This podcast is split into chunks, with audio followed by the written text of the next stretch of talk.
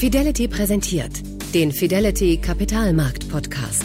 Ihr Audiopodcast zum Thema Was bedeutet die Marktbewegung von heute für die Anlagestrategie von morgen? Erfahren Sie hier, was die Kurse aktuell bewegt. Herzlich willkommen zum zweiten Teil der neuen Ausgabe des monatlichen Kapitalmarkt-Podcasts der Fondsgesellschaft Fidelity International.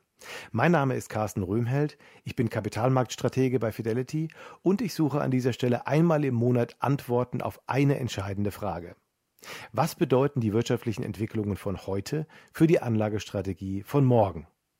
Für diesen Monat habe ich mich mit Rana Adib verabredet. Sie ist Exekutivdirektorin der politischen Initiative Renewable Energy Policy Network for the 21st Century, kurz REN 21, mit Sitz in Paris. Und sie vertritt die These, dass die Energiewende uns nur gelingen kann, wenn die Städte sich dafür engagieren. Der Anfang dazu ist gemacht, berichtete sie im ersten Teil unseres Podcasts. Ende 2020 lebten mehr als eine Milliarde Menschen, ein Viertel der städtischen Bevölkerung der Welt, in einer Stadt, die ein Klimaziel ausgegeben hat. Im zweiten Teil haben wir nun darüber gesprochen, was wir als Bürger tun können, um die Energiewende in den Städten weiter voranzubringen und auch, was wir als Investoren erreichen können. Rana Adib ist zuversichtlich, dass Veränderungen im Konsumverhalten und nachhaltige Investitionen der Energiewende einen kräftigen Schub verleihen können. Außerdem haben wir uns über Chinas Motivation für mehr Klimaschutz unterhalten und über die Rolle der Staaten. Die haben in der Covid-19-Pandemie ihre Handlungsstärke unter Beweis gestellt, sagt Rana Adib. Sie plädiert dafür, den Weg aus der Krise mit einem drastischen Strukturwandel zu verknüpfen. Weg von den fossilen Energieträgern Kohle, Gas und Öl. Viel Spaß beim zweiten Teil unseres Gesprächs zur Rolle der Städte bei der Energiewende. Ich möchte mal gerne auf den einzelnen Bürger eingehen, weil natürlich der Bürger auch sehr viel Einfluss hat auf die Städte, auf die Kommunen äh, und eben auch vielleicht auf eine lokale Energiewende. Wie kann der Bürger sich, ähm, äh, wie kann der Bürger sich beteiligen? Was, welche Macht, welche Kraft geht da auch von, von den, der Bevölkerung aus, sozusagen diese Energiewende zu beschleunigen? Ich denke, der Bürger kann sich äh, insgesamt schon mal beteiligen, indem er erstmal die Frage stellt, wo kommt meine Energie denn her? Und äh, dann rausfindet, äh, wo kann ich denn erneuerbare Energien herkriegen. Ähm, und ich glaube, das ist tatsächlich dieses Bewusstsein ähm, muss geschaffen werden. Ähm, der andere Aspekt ist allerdings auch, dass, ähm, dass äh, Bürgerinnen und Bürger, und ich glaube, das ist, wie gesagt, Fridays for Future ist dann immer ein, ein, ein gutes Beispiel. Wir sehen aber auch tatsächlich ähm, jetzt ähm, gerade die, die Entscheidung der ähm, äh, Rechtsentscheidungen, die gefällt wurden, ähm, auch in Deutschland, ähm, ja. was Shell angeht ähm, und so weiter, dass Bürger in der Kollaboration, also in der Vernetzung über NGOs, ähm, ganz klar Einfluss nehmen können. Ähm, der andere Aspekt ist ganz klar auch zu fragen, wo kommt das Geld her oder wo geht das Geld hin, was ich, äh, was ich ausgebe? Also, und äh, ich denke, hier sehen wir tatsächlich, dass der Finanzsektor zum Beispiel heute ganz klar einfach auch ähm, soziale und Umweltaspekte ähm, in die Entscheidungen mit reinnimmt und ähm, die Transparenz hier bringt, sodass die Bürger hier auch Entscheidungen fällen können. Und dann ist natürlich die nächste Etappe, dass Bürger ähm, entweder alleine oder auf einer ähm, Stadtviertelebene zum Beispiel oder in einer Nachbarschaft ähm, ganz klar gemeinsame Projekte und investieren können in erneuerbare Energien und hier ja. auch dann wirtschaftlich beteiligt sind an der Energiewende. Und ich glaube, das ist tatsächlich heute eine echte Stärke der erneuerbaren Energien, die auch in den politischen ähm, und regulatorischen Rahmenbedingungen ähm, abgebildet sein muss, weil sie auch dazu führt, dass äh, Bürgerinnen und Bürger die Energiewende entsprechend mit unterstützen. Und das ist heute sicherlich eine der großen Herausforderungen auch weltweit, Weltweit gibt es Unterstützung für erneuerbare Energien. Wir sehen aber, dass es lokal ganz klar auch ein Pushback gibt. Von daher die Beteiligung von Bürgerinnen und Bürgern an der Energiewende ähm, wirtschaftlich, aber auch in der, also in der Demokratie ist einfach sehr wichtig. Wir haben gerade schon den Finanzsektor angesprochen, da kann ich natürlich äh, eine Menge dazu sagen. Können wir später nochmal kurz drauf kommen auf den Finanzsektor, weil der sicherlich auch eine wichtige Rolle spielt. Noch eine Frage zu bei den Städten. Inwiefern spielt denn die Größe der Stadt oder Kommune eine Rolle, wenn es um die Bereitschaft geht, eben diese Energiewende auf lokaler Ebene voranzutreiben? Die Realität ist tatsächlich, dass äh, kleinere und mittlere Kommunen ähm, hier weniger Ressourcen haben mhm. und hier spreche ich nicht nur um die Finanzressourcen, sondern es geht häufig einfach um die Ressourcen überhaupt, also Energie, ähm, integrierte Planung, Städteplanung ähm, ist, ist hochkomplex und bedeutet einfach auch die Einbringung sehr vieler Akteure. Und äh, hier bedarf es einfach äh, Ressourcen. Entsprechend ähm, ist das sicherlich eine größere Herausforderung für kleine und mittlere Kommunen im Vergleich zu größeren Kommunen. Was wir allerdings sehen, wenn wir uns die, die Kommunen angucken, die ähm, erneuerbare Energieziele haben, ähm, ist, dass die kleinen und mittleren Kommunen sehr viel ambitionierter sind. Und äh, dies hat sicherlich ähm, was damit zu tun, dass einfach so eine lokale Verankerung, ähm, ein lokales Bewusstsein äh, häufig auch stärker ist. Die Integration ähm, in ein ökologisches Umfeld auch präsenter ist als in Großstädten. Und ähm, die Bürger noch mal ein Stück weiter einfach auch an den Kommunen dran sind. Ähm, ganz klare Möglichkeiten, ähm, diese Kommunen zu unterstützen, muss natürlich zum einen durch nationale Regierungen ähm, geschaffen werden, dass die Ressourcen zur Verfügung gestellt werden, nochmal Zugang zu Finanzierung, aber eben auch Zugang zur Expertise. Was wir allerdings auch sehen, ist, dass einfach ähm, solche Kommunen sehr, sehr stark in äh, Städtenetzwerken zusammenarbeiten. Und das ist heute wirklich ein, ein sehr wichtiger Hebel, nicht nur um die Energiewende lokal voranzubringen, sondern auch auf Städteebene. Und hier möchte ich zum Beispiel zwei konkrete Beispiele nennen. In Südkorea und in Japan haben ganz klar Städte im Städteverbund ähm, und nicht nur die Energiewende in der, auf Städteebene, sondern auch auf der nationalen Ebene vorange, vorangebracht. Das sind Städte, die selber Klimaziele hatten und ähm, ganz klar Einfluss genommen haben auf die nationale Regierung, dass sie ambitionierter wird. Und ähm, dies funktioniert einfach sehr gut, weil, weil entsprechend ein stärkeres Sprachrohr ähm, ge, ge, existiert, aber eben auch die Städte. Ich glaube, ähm, 80 Prozent des Bruttoinlandprodukts global liegt in Städten. Städte sind verantwortlich für etwa drei Viertel des Energieverbrauchs, sie sind verantwortlich für drei Viertel der CO2-Emissionen. Und das bedeutet natürlich, dass sie extrem relevant sind äh, für die nationalen Regierungen, die Energiewende voranzubleiben, äh, voranzutreiben und die Klimaziele zu erreichen. Und sowas funktioniert im Verbund dann sehr viel besser, als wenn eine Stadt einzeln agiert. Was auch sehr äh, wichtig sein dürfte für diese Überlegung ist das Land China. Und wir, wir haben schon in vielen anderen Podcasts in der Vergangenheit über China gesprochen, weil es einfach ähm, sehr, sehr interessant ist, über das Land zu sprechen und die Entwicklungen dort zu verfolgen. China ist ja nach wie vor einer der größten Umweltverschmutzer der Welt sozusagen und äh, hat aber trotzdem sich jetzt äh, Klimaziele gesetzt. Bis 2060 will China auch klimaneutral werden und ja, ist jetzt sehr stark äh, und sehr motiviert eben dazu übergegangen, diese Ziele zu verfolgen. Vor einigen Jahren war das noch relativ egal, sage ich mal, flapsig gesagt, Wachstum um jeden Preis. Was hat sich auch in China geändert, dass eben diese Ziele und diese Ambitionen jetzt so eine große Rolle spielen?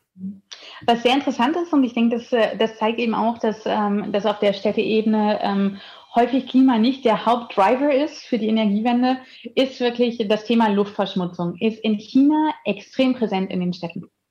Ähm, ich glaube, 80 Prozent der am meisten, äh, nagelt sie mich darauf nicht fest, aber der meisten äh, verschmutzten ähm, oder, der Städte mit der höchsten Luftverschmutzung liegen ähm, im asiatischen Raum. Und äh, dies bedeutet natürlich äh, ganz klar Konsequenzen für die Umwelt, Konsequenzen für die Gesundheit und extrem hohe Kosten für ähm, die Volkswirtschaft. Und das ist ganz klar ein, Haupt, äh, ein Hauptmotor gewesen für die Energiewende in China. Ähm, wo China sehr interessant ist, dass es hier tatsächlich eine Kopplung gibt von äh, Klimazielen, von äh, Zielen, was die, was äh, zum Beispiel die Luftqualität ähm, angeht, ähm, aber auch mit der industriepolitischen Entwicklung. Also hier geht es ganz klar darum, auch einfach einen Wirtschaftszweig aufzubauen und ähm, das äh, sieht man dann natürlich auch, wenn man sich die erneuerbaren Energiezahlen, in, also was die Kapazitäten angeht, Investitionen etc. anguckt, ist China hier einfach ein, ähm, ein Leader weltweit. Ja, absolut. Ähm, eine wichtige Rolle spielen auch die energieintensiven Sektoren und Unternehmen und die Energiewirtschaft selbst. Ähm, welche Rolle spielen die aus Ihrer Sicht bei der Energiewende? Sind sie eher ein Teil des Problems äh, oder auch ein Teil der Lösung? Ähm, ich glaube, es gibt nie schwarz und weiß, von daher sind sie beides. Äh, sie sind ein Teil des Problems, äh, vor allem wenn es um die energieintensiven Industrien geht, weil sie, ähm, weil es Sektoren sind, äh, wo die Energiewende relativ kompliziert, also sehr viel komplizierter ist voranzubringen. Also wenn wir uns den Stromsektor angucken oder auch den Gebäudesektor, Transport mit der Elektromobilität, gibt es hier einfach ähm, technische ähm, Lösungen, die heute schon existieren und eigentlich nur nur verbreitet werden müssen. Ähm, wenn wir uns tatsächlich äh, energieintensive Industriezweige angucken, ähm, gibt es hier Lösungen und wir sehen, dass einfach das Innovationspotenzial auch äh, enorm ist. Also wenn man sich die erneuerbaren Energien vor 20 Jahren anguckt im Vergleich zu heute, ähm, gibt es so viel Innovation, äh, ist die Kostensenkung so drastisch gewesen, ähm, dass ähm, ich auch denke, dass auch für die energieintensiven Sektoren es hier Lösungen gibt. Was interessant ist, dass natürlich diese Sektoren heute auch ganz klar ähm, solche Themen wie erneuerbare Energien äh, basierte Wasserstoff ähm, mitentwickeln und hier einfach auch Investitionen mit reinbringen, die es eben auch ermöglichen, äh, neue innovative Technologien zu entwickeln. Hier möchte ich aber nochmal unterschreiben, dass es extrem wichtig ist, wieder nicht zu vergessen, dass natürlich diese Lösungen erneuerbare Energie basiert sein müssen. Das bedeutet, wenn wir äh, grünen Wasserstoff haben möchten, dann müssen parallel hierzu die erneuerbaren Energiekapazitäten im Stromsektor ausgebaut werden. Ähm, was die, was Städte angeht, ähm, um nochmal den Link zu machen zwischen Industrie und, äh, und dem Gebäudesektor, ist tatsächlich so, dass, ähm, dass hier die Tendenz eher ist, zu sagen, für den Gebäudesektor ähm, gibt es sehr, sehr viele ähm, Technologien, die heute schon existieren. Äh, sei es die Elektrifizierung des Sektors ähm, oder auch äh, thermische Lösungen oder eben auch ähm, District Energy. Ähm, District Energy? District Energy, ähm, Versorgungsnetzwerke, also Wärme, Wärme, ja. Fernwärmenetzwerke. genau. Okay. Ähm, die heute wirklich ermöglichen, erneuerbare Energien auch heute schon umzusetzen. Also die Message hier ist, ähm, auf der Städteebene brauchen wir nicht zu warten, dass äh, erneuerbarer Wasserstoff ähm, existiert, bevor die, wir die Energiewende umsetzen können. Im Gegenteil, wir müssen heute damit anfangen, die existierenden äh, Lösungen ähm, zu installieren. Ich möchte mal kurz auf den Finanzsektor eingehen, ähm, natürlich auch als Repräsentant des Finanzsektors und über die Lenkungswirkung des Kapitals. Denn in der Finanzwirtschaft ist es tatsächlich inzwischen absoluter Usus, bei Investments auf Nachhaltigkeitskriterien bei uns vor allen Dingen eben zu achten und als aktiver und engagierter Investor äh, aufzutreten und die Unternehmen auch zu begleiten bei dieser Transformation. Wie groß ist Ihr Vertrauen, dass das, ähm, dass diese Nachhaltigkeit auch nachhaltig passiert? Wie groß ist Ihr Vertrauen in die Kräfte des Kapitalmarkts? Äh, wie groß ist Ihr Vertrauen, dass das jetzt sozusagen eine äh, endgültige Zeitenwende bedeutet und nicht wieder irgendwann an, an Rückkehr zu alten Standards erfolgen wird? Also ich würde sagen, insgesamt ähm, glaube ich, ob es Markt oder Kapitalmarkt ist, ähm, ist es wichtig zu sehen, dass es hier wahnsinnig viele ähm, Gelegenheiten gibt ähm, aber die Rahmenbedingungen geschaffen werden müssen, damit der Markt auch korrekt also funktioniert. Ich mhm. glaube, das ist einfach schon mal die, die erste Realität. Ähm, wir sehen ganz klar, dass einfach äh, seitens der Investoren und Aktionäre ähm, hier ein, ein großes Interesse existiert an nachhaltigen Investitionen. Ähm, wenn man sich die Investitionen in Nachhaltigkeitsfonds anschaut, äh, sind die zum Beispiel in 2020 um 300 Prozent gestiegen. Und ähm, das ist ganz klar ähm, ein Zeichen, dass, ähm, dass hier einfach ein Interesse gibt und der Markt auch ein Stück weit sich mitreguliert und die Kapitalmärkte mitregulieren. Ähm, was hier, glaube ich, sehr wichtig ist zu sagen, wenn man sich den Privatsektor anguckt, gibt es ganz klar ein Verständnis, dass heute die Investitionen in Nachhaltigkeit eigentlich äh, notwendig sind, um mittel- und langfristig in diesen Märkten zu überleben, weil es ganz klar einen Druck gibt ähm, seitens der Konsumenten auf der einen Seite. Und ich denke, hier kommen einfach die Städte auch wieder und äh, die, das Städteumfeld ist hier extrem wichtig, ähm, weil wir ganz klar einfach sehen, dass dies Trends sind, ähm, die in, in den Städten sehr viel präsenter sind als in ländlichen Gebieten. Mhm. Ähm, der andere Aspekt ähm, ist aber eben auch, dass, äh, dass äh, wir sehen, dass äh, große, ähm, in, ähm, große Banken, Investitionsbanken, Entwicklungsbanken heute ganz klar ähm, sich zurückziehen aus Investitionen in fossile Energieträger, weil sie ganz klar sehen, dass es ähm, zu Stranded Assets führt. Das, ja. Ähm, und äh, hier große, große Risiken einfach äh, behaftet sind mit diesen Investitionen. Und ich denke, um gerade nochmal auf China zurückzukommen als Beispiel, ähm, China hat, äh, oder auf der chinesischen Seite wird äh, immer wieder kritisiert, was China dann ähm, im Bereich Kohle und Kohleinvestitionen außerhalb äh, Chinas macht. Und äh, 2020 war das erste Jahr, wo ähm, die Investitionen außerhalb von China ähm, in erneuerbare Energien höher waren als in fossile. Und ich denke, das bedeutet tatsächlich, dass es hier einen, einen Wechsel gibt. Ähm, es ist ganz klar, und ich glaube, deswegen ist einfach die Nachhaltigkeit, das Nachhaltigkeitsreporting ist meiner Ansicht nach hier extrem wichtig, weil es einfach auch den Aktionären und ähm, Konsumenten die Möglichkeit gibt, mitzuentscheiden, wie das Geld genutzt wird und wie die Energiewende gesteuert wird.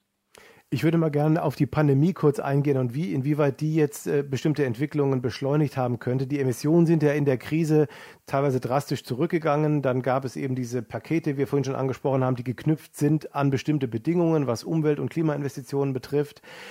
Glauben Sie, dass die Pandemie in der Form eine gewisse Entwicklung in diese Richtung beschleunigt hat? Oder glauben Sie, dass das ohnehin äh, auch ohne Pandemie so gekommen wäre, wie, wie wir es jetzt gerade vorfinden? Wie effektiv, äh, wir hatten vorhin auch schon mal überlegt oder gesagt, dass diese Instrumente nicht so effektiv eingesetzt werden, wie sie eingesetzt werden könnten. Aber vielleicht haben Sie dazu noch äh, ein, zwei Punkte für uns. Ähm, ich denke, die Pandemie ist schon, hat wirklich eine Disruption ähm, gebracht insgesamt ähm, und äh, hat auch dazu geführt, dass wir auf einmal feststellen, dass die Realität ähm, anders sein kann als die Realität, die wir leben. Ich glaube, das ist und ähm, in vielen Städten, also sieht man tatsächlich, dass ähm, die Luftqualität so dramatisch hochgegangen ist, und das ist sicherlich äh, eine Realität vor allem ähm, in Industrieländern eher, dass hier ein anderes Bewusstsein geschaffen wurde. Also, ähm, das ist eher eine sehr positive Sache. Mhm. Ich glaube, ein anderer Aspekt ist auch, dass wir natürlich ähm, im Handeln der Pandemie gesehen haben, dass Regierungen tatsächlich in der Lage sind, ähm, massiv zu mobilisieren und auch Leadership zu zeigen. Äh, mit mehr oder weniger Erfolg. Aber ähm, hier hat es äh, starke Entscheidungen geben müssen und auch eine Mobilisation oder eine Mobilisierung äh, von, äh, von hohen Investitionen. Entsprechend, ähm, glaube ich, haben wir hier Referenzfälle. Ähm, heute, wie ich vorher gesagt habe, äh, sind leider die, ähm, die Ausschüttung der Corona-Hilfen äh, nicht genutzt worden, um wirklich ähm, strategisch zu shiften. Und ähm, es gibt hier Nachholbedarf seitens der Regierung, ähm, dass hier umgelenkt wird. Ähm, das ist ein Aspekt. Ähm, der andere Aspekt ist äh, ganz klar, dass ähm, 2020 die Energie, äh, die, ähm, der Energiebedarf runtergegangen ist und die CO2-Emissionen entsprechend ähm, auch runtergegangen sind. Der ähm, Anteil von CO2 in, äh, in der Atmosphäre hat aber nie eine höhere Konzentration gehabt als äh, Ende 2020.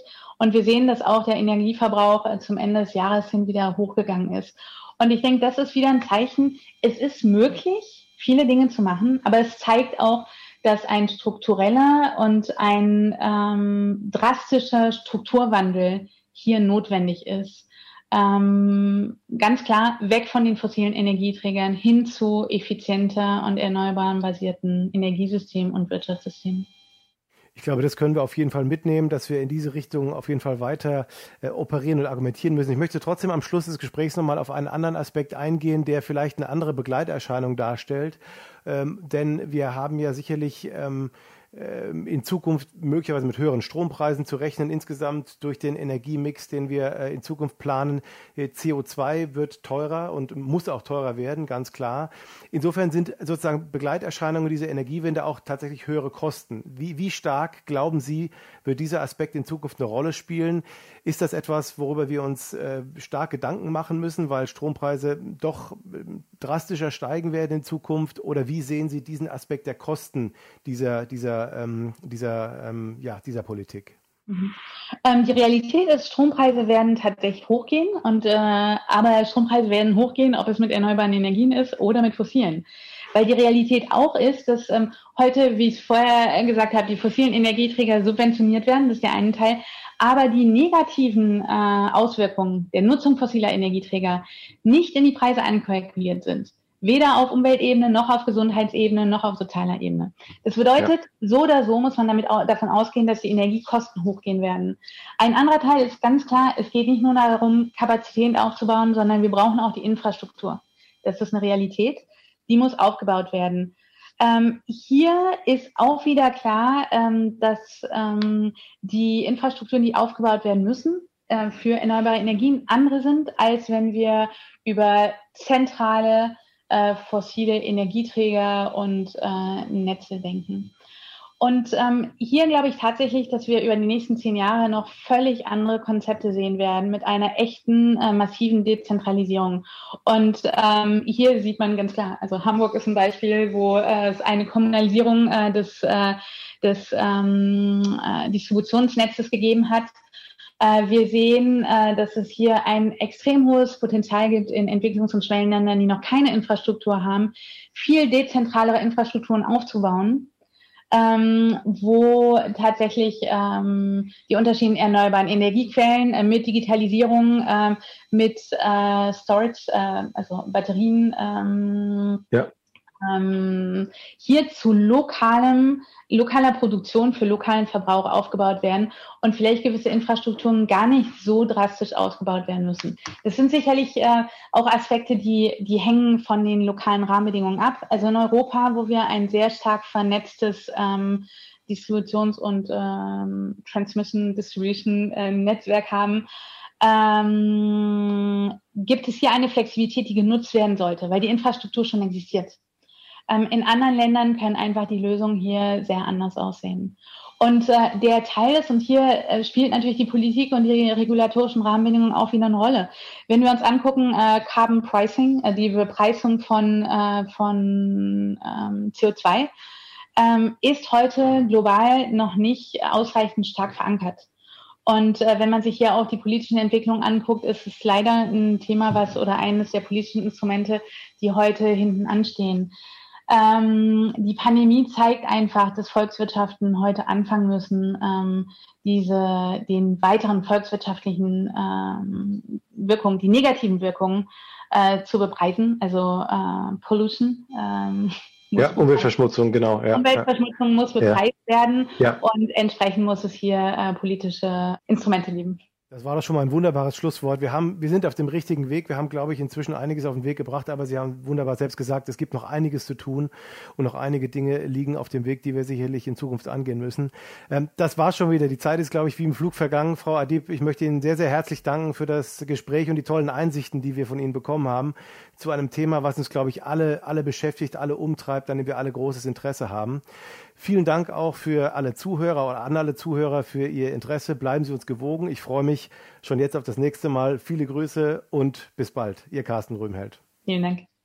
Das war der Kapitalmarkt-Podcast von Fidelity mit Carsten Röhmheld. Weitere Informationen finden Sie auf fidelity.de. Wertentwicklungen in der Vergangenheit sind keine Garantie für zukünftige Erträge und Ergebnisse. Der Wert von Anteilen kann schwanken und wird nicht garantiert. Anleger werden darauf hingewiesen, dass insbesondere Fonds, die in Schwellenländern anlegen, mit höheren Risiken behaftet sein können. Die dargestellten Standpunkte spiegeln die Einschätzung des Herausgebers wider und können sich ohne Mitteilung darüber ändern. Daten und Informationsquellen wurden als verlässlich eingestuft, jedoch nicht von unabhängiger Stelle überprüft. Eine detaillierte Beschreibung der mit den jeweiligen Fonds verbundenen Risiken finden Sie in den entsprechenden Fondsprospekten. Fidelity übernimmt keine Haftung für direkte oder indirekte Schäden und Verluste. Weitere Informationen finden Sie unter fidelity.de.